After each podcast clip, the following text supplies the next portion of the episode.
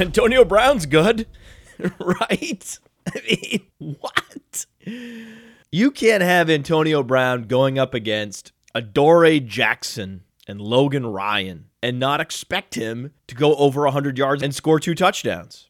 Feels like the bare minimum what you could expect from Antonio Brown last night. And like he always is, Antonio Brown ranked number one on the playerprofiler.com weekly rankings. But what's interesting about Antonio Brown is he's always projected to score two or more points more than the next guy on the list. So, and this is aggressive. Having Antonio Brown projected to score more than 21 fantasy points in a week seems aggressive. Most people don't want to project a player to score more than 20 because there are games where the player can score six. It's possible. Antonio Brown has a three for 30 game in him every year. I understand that. Yes. But our projection models discount the performances on the extremes. We discount the three touchdown games and we discount the three for 30 games. And when you look right down the barrel of the productivity, you had to think facing the Tennessee Titans that Antonio Brown was going to go well over 20 fantasy points. And there we have it. There we have it. And I'm seeing lists where members of the sports media are now putting Antonio Brown in their pantheon of all time great wide receivers.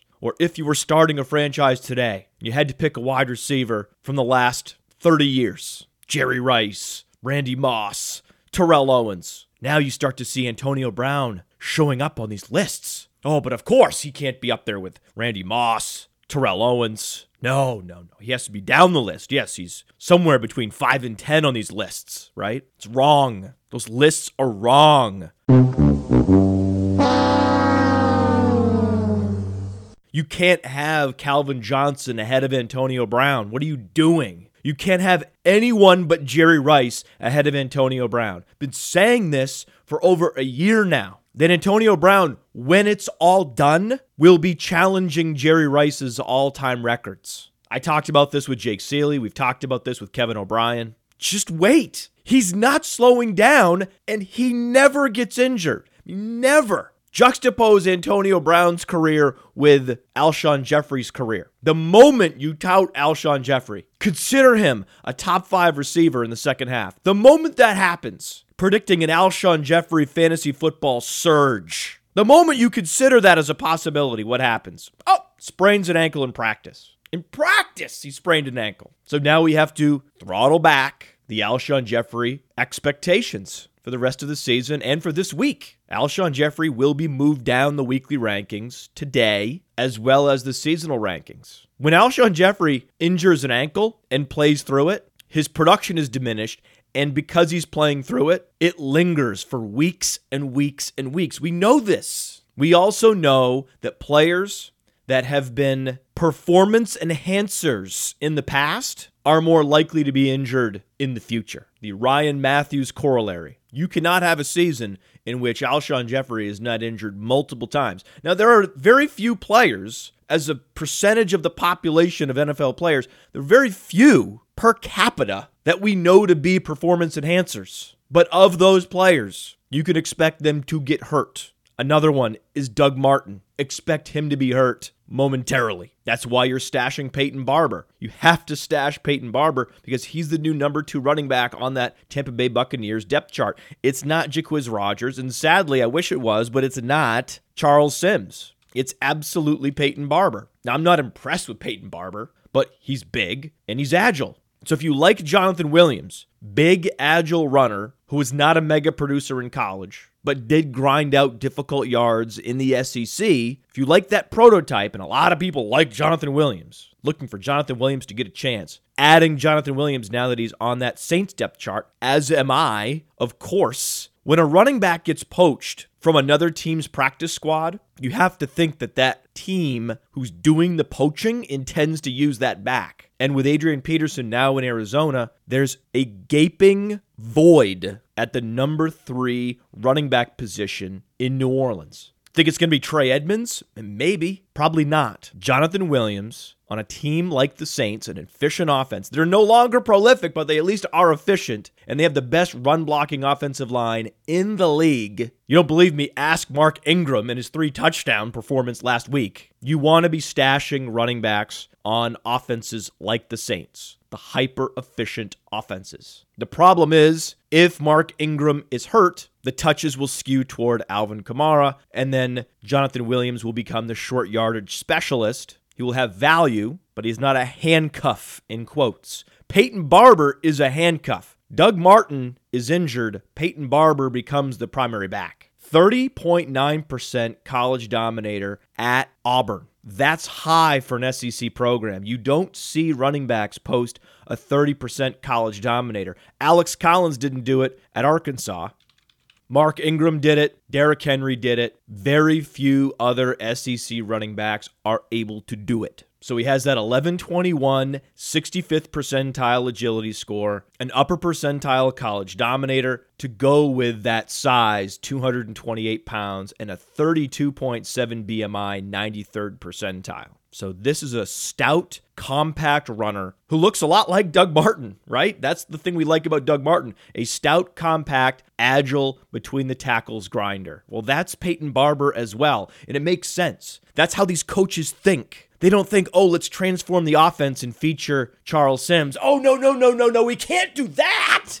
That would require creativity. No, that's impossible.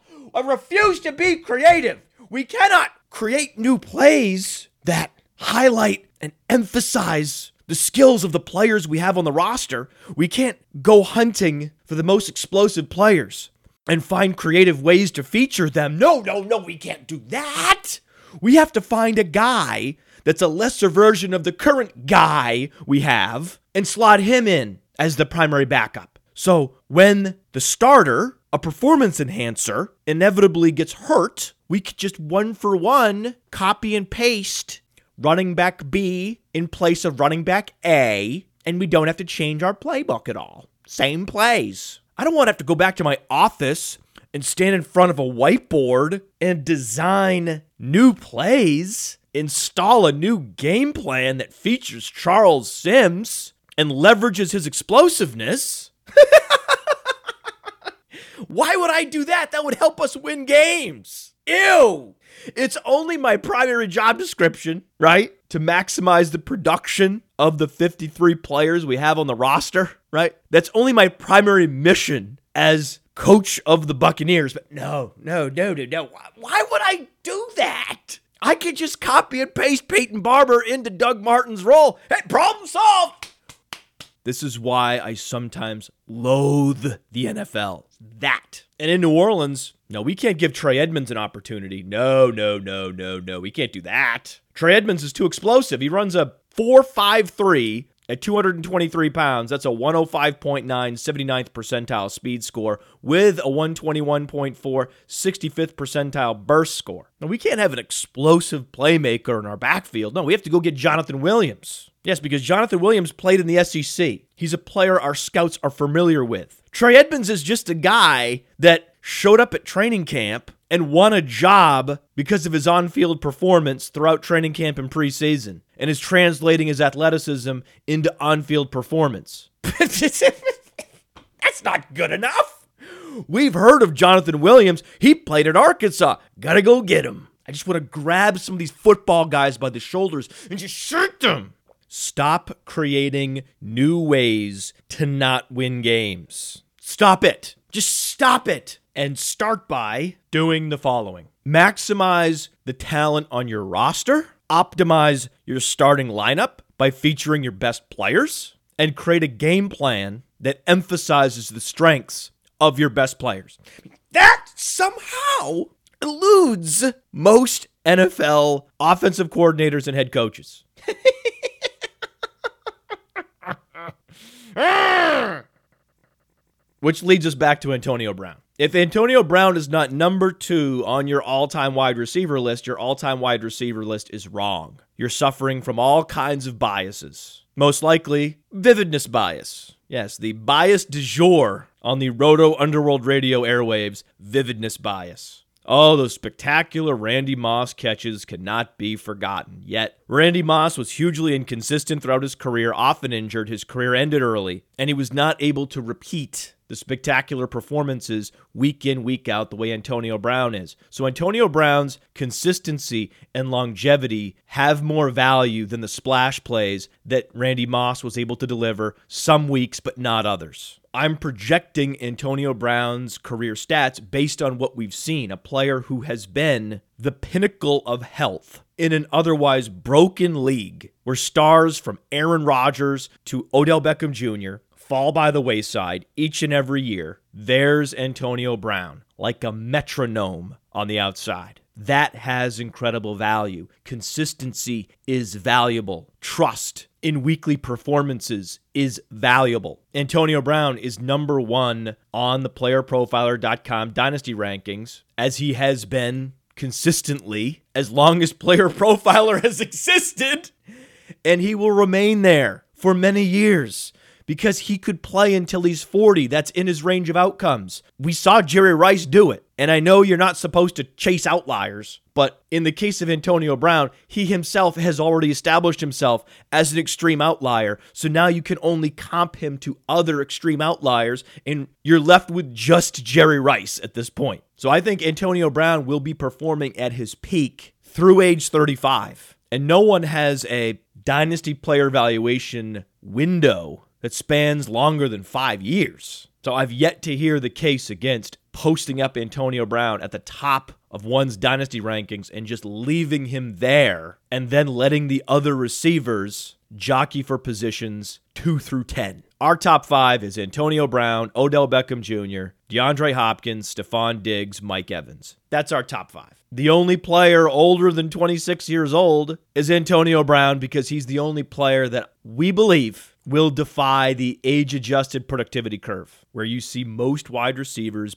greatly diminished by age 34, out of the league by age 36. That's most wide receivers, but not Antonio Brown, because at Player Profiler, we are discerning about how players age. We don't just plug players into a formula which insists that Antonio Brown is about to experience a significant decline and then spit out computerized dynasty rankings that are in no way discerning and are also wrong because they don't have Antonio Brown in the top five, which is ludicrous. And we continue to have Larry Fitzgerald in the top 30, while Brandon Marshall and Jordy Nelson were falling outside the top 30, now outside the top 50. There's Larry Fitzgerald holding steady, right there with Michael Crabtree, T.Y. Hilton, Keenan Allen, much, much, much, much younger receivers. Larry Fitzgerald is a specimen. He is an outlier. You can't be liberal about your outlier assignments, but you can have one or two exceptions per position and say, we're going to treat this player differently. We will be discerning about how this player is going to age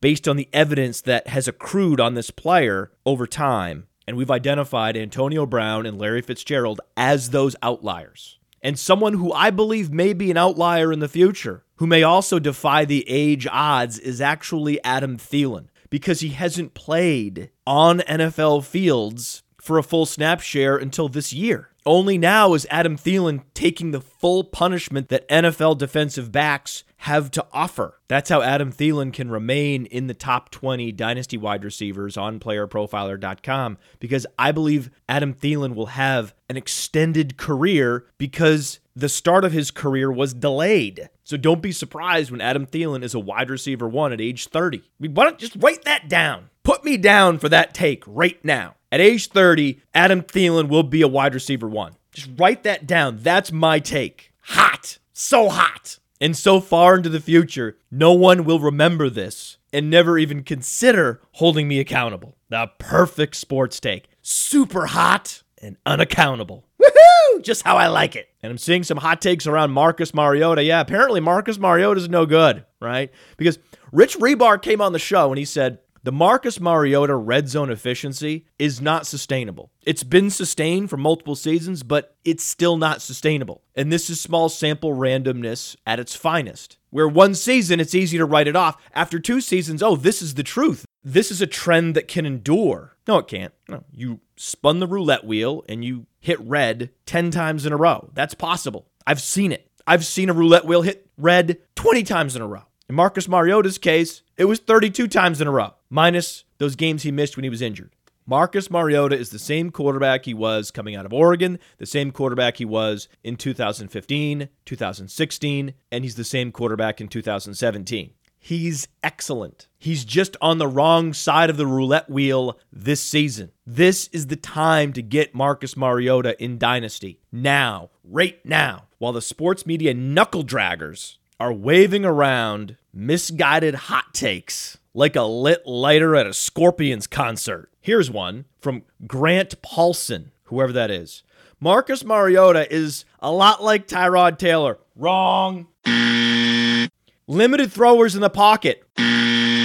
Great playmakers, but not good passers. One got benched, the other is beloved. Marcus Mariota's not beloved. What? The big reason why draft status. Being taken number two helps. Well, that's true. That's correct.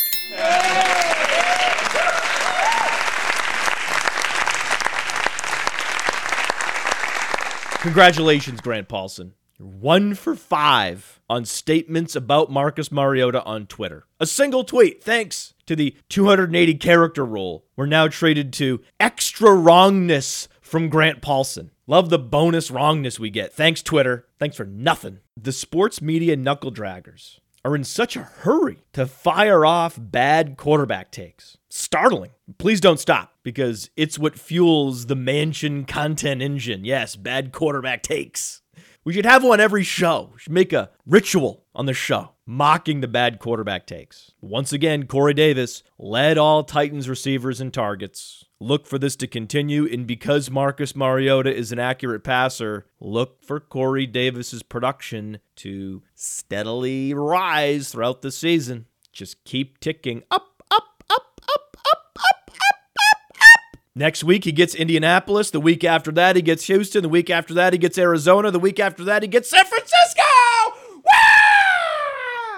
I made it to my fantasy football championship game in week 16. Thank you to Corey Davis. No thanks to Drew Brees, though, huh? Woo. The Saints are 7 and 2. Yeah! But you wouldn't know it looking at the faces of fantasy football enthusiasts that own Drew Brees. I don't like that term own. It really has this slave owner connotation, which makes me uncomfortable. A better word is syndicate. Now, there's more syllables. Oh no! Oh, more syllables. But Twitter's helping us out. They're giving us more characters so we can use more letters. And this allows us to be less off putting with our language. Imagine that. Thanks, Twitter. I've yet to read a 280 character tweet that would not have been better as a 140 character tweet. I try to refrain from going over 140 characters. I've been trained by Twitter over the years to keep it to 140, and I intend to do that. I may fail on occasion, but that's my intention. Did yoga last night before every yoga practice. You think about your intentions. That's my intention to use Twitter responsibly, which means keeping it under 140. And if you tweet me something over 140 characters, I will not read it. I repeat, I will not read it. Go ahead and do it. Go ahead and keep typing away. Type, type, type, type, type, type, type, type, type, type, type, type, type, type. Keep typing. Bang your head on the keyboard. I couldn't care less. Go ahead. I won't read it. I have neither the time nor the inclination to read a book on social media. No thanks. If I want to do that, I'll go to Facebook. And I don't go to Facebook ever. So stop typing and just click send. It's called being concise and efficient. And that's what Drew Brees has been doing. He's been efficient. I mean, don't believe me? 58% deep ball completion percentage. That's number one in the NFL. Drew Brees is showing no signs of age. So, again, do not listen to the knuckle dragging sports media gas bags telling you Drew Brees is diminished. He is not diminished, but the volume is not there. That's some sort of box score bias. Yeah, that's what it is. Just invented a new term box score bias. Yes. The yards aren't there, so Drew Brees must be diminished. No, no. Go to playerprofiler.com, check out the advanced efficiency metrics, and you'll find, oh, he's not diminished at all. No, no. Brees and Russell Wilson are strikingly similar to me because they're both small, but they have big hands. The difference is Russell Wilson scores fantasy points in the running game and through the air. Brees must go airborne or bust, and this year he has been a fantasy bust. That's because the pass volume is way down. It's way down. 2016, 673 pass attempts. He's on pace for 533 pass attempts this year. that was fun. Let me do that again.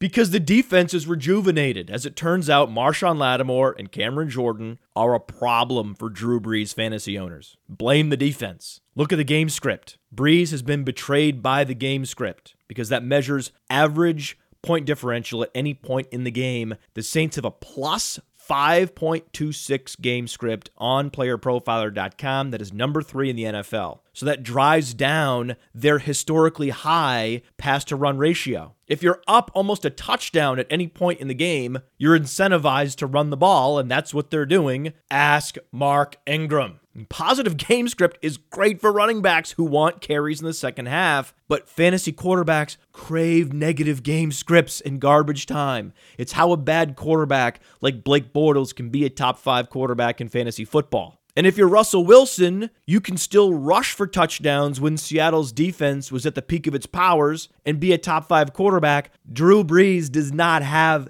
that ripcord the run for touchdowns ripcord, even though he did rush for a touchdown last week, which was great. Thank you, Drew. But more often than not, he just finds himself handing off over and over and over and over and over again in the second half. So you have to go look for other options. You cannot play Drew Brees on the road. At least when he's at home, the efficiency can be so high that he's a must start. But when the Saints go on the road, it becomes a defensive struggle. You don't want to start quarterbacks that find themselves in defensive struggles. Every week is a struggle for Denver, right? I mean, go ahead and bench Drew Brees, but do not, I repeat, do not think about starting a Denver Broncos quarterback. No, no, no, no, no, no, no. Have you gone to the NFL standings lately? You seen where Denver's slotted in in these standings? Last place in the AFC West.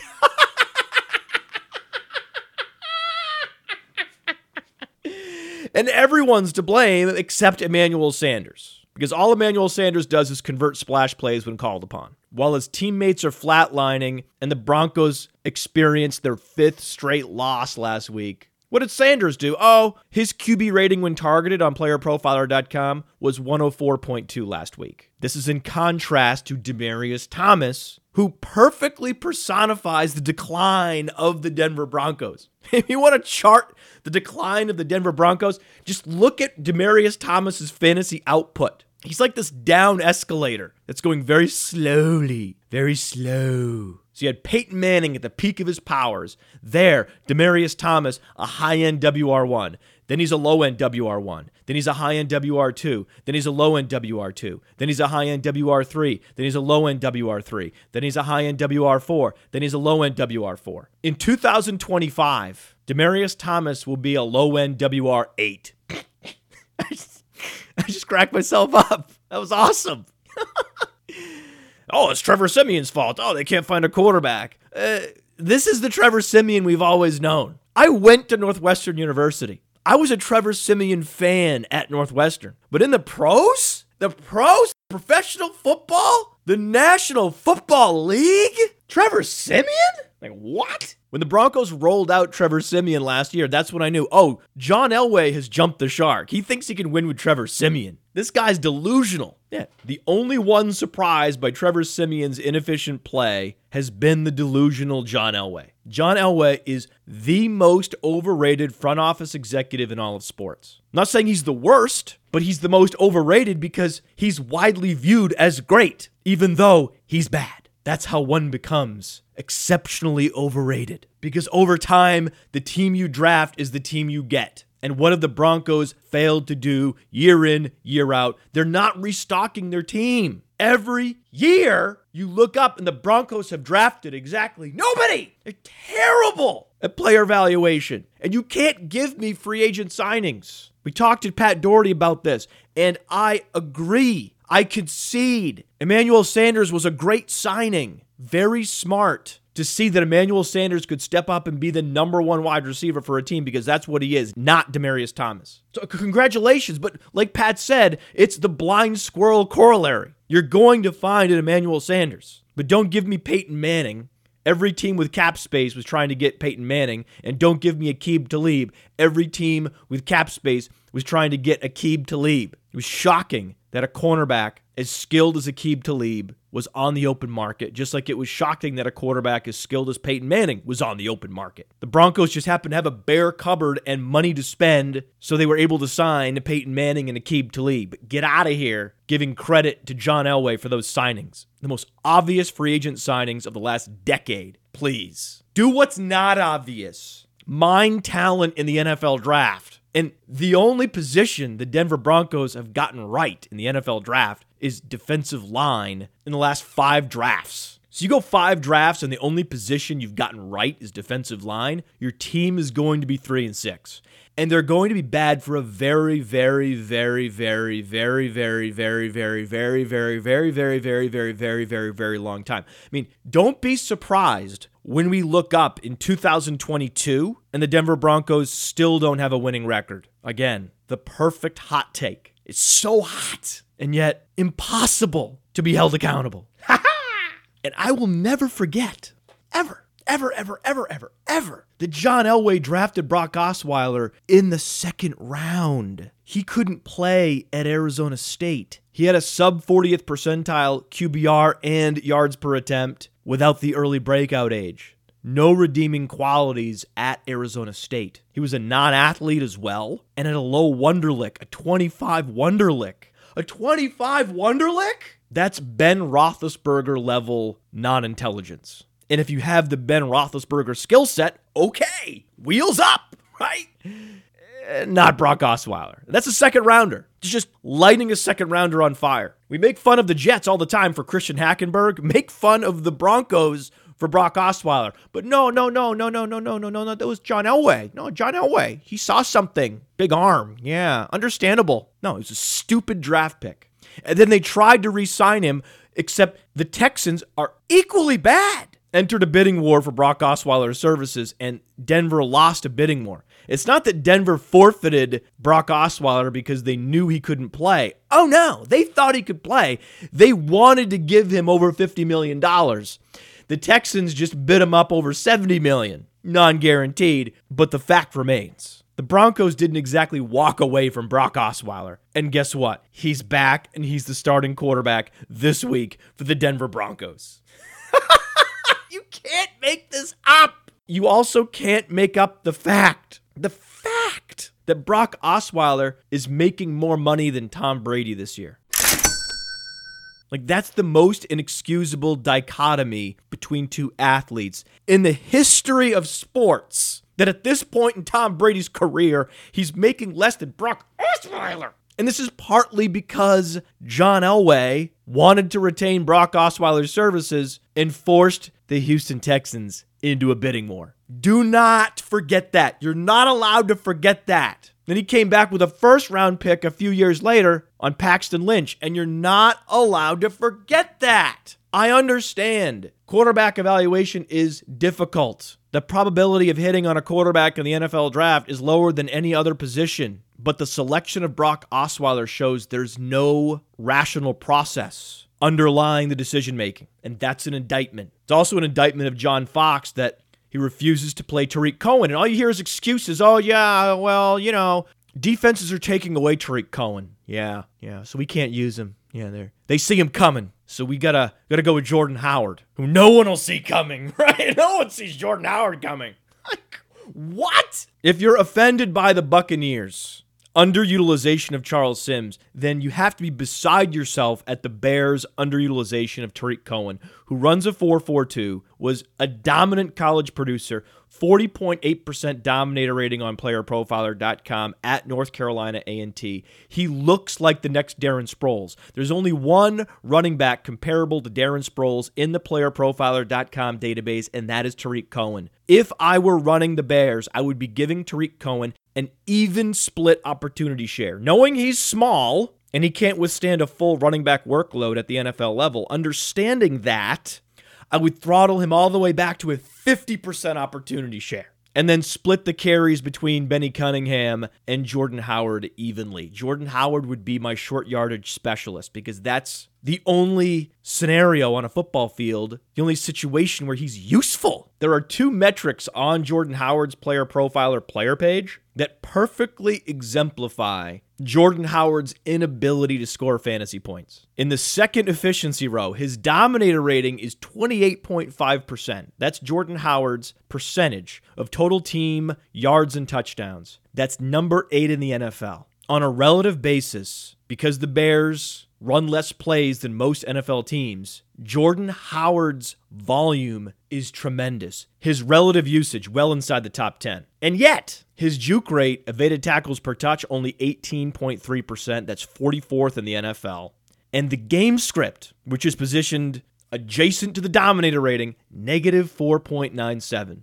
27th in the league. So they are feeding Jordan Howard while losing. John Fox is feeding Jordan Howard when losing. If you want to know what's wrong with the Chicago Bears, that's your answer. Those two metrics side by side. Feeding Jordan Howard while losing. That's the answer. And it's amazing how many NFL teams you can run through and identify incompetence in leadership positions. Just go down the list of NFL teams one of the most lucrative organizations in the world, the NFL, run predominantly by men who don't know what the fuck they're doing. All men, by the way. I would love to see a woman in a head coaching role. I think a woman would be a much better head coach. Oh, so much better. I think 90% of the men in the world in leadership positions should be replaced with women. In countries, companies, sports teams, everywhere. And I think you would find that on fourth and one, instead of either an ego soaked run up the middle or a cowardly punt or field goal, we would be treated to a Tarik Cohen screen pass for a first down. Yes. Someday in my lifetime, make this happen, society. Please. But in the meantime, we have to deal with the NFL that we're dealt, with the fantasy football matchups that were dealt. And this week, as we do every week, we will be playing Adam Thielen. Adam Thielen, what a feeling. That needs to be a song. What a feeling, Adam Thielen. Ow, what a feeling. I was closing my eyes as I was swaying in front of the microphone. Why was I doing that? I was feeling it. I was feeling Adam Thielen. That's what was happening. A year ago, the question was, well, is Adam Thielen worthy of being an NFL starter? Then the question was, well, is he a fantasy starter? And the question was, well, is he a star? Then the question is, well, is he matchup proof? The answer routinely, yes, yes, yes, yes, yes, yes, yes. Definitively, yes. Adam Thielen has converted 68% of his targets 15 or more yards downfield. Think about that. Think about that catch rate on deep passes. Think about that. He leads the league in deep ball receptions on playerprofiler.com. And you can tell that by going to the data analysis tool at the top, clicking wide receivers, and you have access to every field in the player profiler database. And you can select deep ball receptions, deep ball targets, and sort the list. And there's Adam Thielen. What a feeling! He's the only NFL receiver with five or more receptions in each and every game this season. And I know the Rams don't allow a lot of fantasy points to opposing wide receivers. Kayvon Webster's good, but Adam Thielen may see a slot guy who's even better. Go to our depth charts, playerprofiler.com forward slash depth dash charts. Scroll down and you'll see the cornerback depth chart. Nickell Robey-Coleman, one of the best slot corners in the NFL. We talked about this on the Big Tilt podcast earlier this week. With Ian and Eric, we talked about Robey-Coleman. He's good. For a slot corner to only allow a 53.1 catch rate to opposing wide receivers on slant passes, think about that. That's exceptional. But you know Adam Thielen will catch five passes regardless. Adam Thielen is a full blown slot receiver. He's a pumped up slot receiver. His slot rate on player profiler over 50%. So he will see a lot of Robey-Coleman, and it won't matter. Adam Thielen has the highest floor on a weekly basis than any other wide receiver in the NFL other than Antonio Brown. All right, so now we're at three. We have three exceptions to the rule, three identified outliers that break our models. It's now Antonio Brown, Larry Fitzgerald, and add Adam Thielen. And I know this week we have Blaine Gabbert, right? We have Blaine Gabbert under center, and this is supposed to be a problem, but it's not. Because even Blaine Gabbert can have success against the Houston Texans. The Texans cornerbacks are maximum, maximum, maximum, maximum vulnerable, particularly to deep balls, right? So you look at Johnathan Joseph, he'll line up outside. Who will he match up against? Not Larry Fitzgerald, John Brown. Johnathan Joseph is quietly having a Darrelle Revis esque washed out season. We have a burn rate metric for cornerbacks. How often are they getting burned by wide receivers getting five or more yards of separation downfield on their targets? Johnathan Joseph's burn rate is more than 10%. That's stunning. And what is John Brown's specialty? Burning it down. And Blaine Gabbert has a strong arm. That's the reason he was drafted out of Missouri is he does have a strong arm. And if he's been rewired by Bruce Arians to throw the ball downfield and not be bankrupt man's Alex Smith, which is what he was in Jacksonville and San Francisco, then maybe he uncorks one downfield, maybe two to John Brown. John Brown could have two touchdowns this week. John Brown's ceiling is 30 fantasy points. John Brown is the ultimate GPP play this week. Who am I avoiding? Well, Davante Adams, right? You can't play Davante Adams. Might have been fooled, right? 90 yards, a touchdown last week. Oh, Davante Adams, he's their number one option. At least the number one option will get targets. Sure, right? But what about Jimmy Smith? He's been my favorite corner to stay away from, other than the Jalen Ramsey, AJ Bouye, Rambo combo. Jimmy Smith's coverage rating, which factors in target rate and factors in pass breakups, top five in the league. And his passer rating allowed, get this Jimmy Smith's passer rating allowed, 34.5. That's number one in the NFL. That's better than Jalen Ramsey. That's better than AJ Bouye. So, no, you're not playing Davante Adams because even though Jordy Nelson's snap share is higher, teams have been shadowing Adams with their number one cornerback more often than not. And without that Aaron Rodgers mind meld, Jordy Nelson is just another guy tethered to Brett Hundley. He's droppable.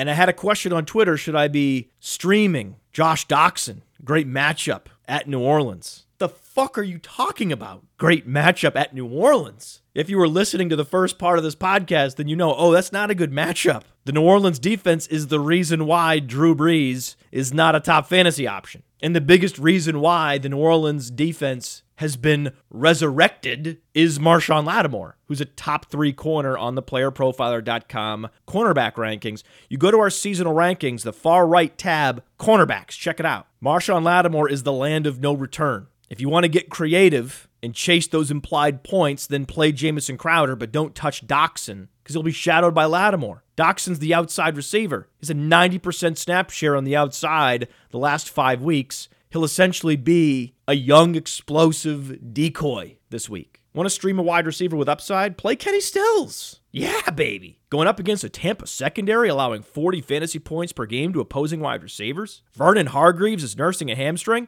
right? And Vernon Hargreaves isn't even good. Vernon Hargreaves has been benched this year. So now who does Stills get if it's not Hargreaves? The torch-worthy outside cornerback Robert McClain? Wasn't that Bruce Willis's character in Die Hard? McClane, right? Robert McClain won't die hard this Sunday. He'll die easy. On deep passes to Kenny Stills.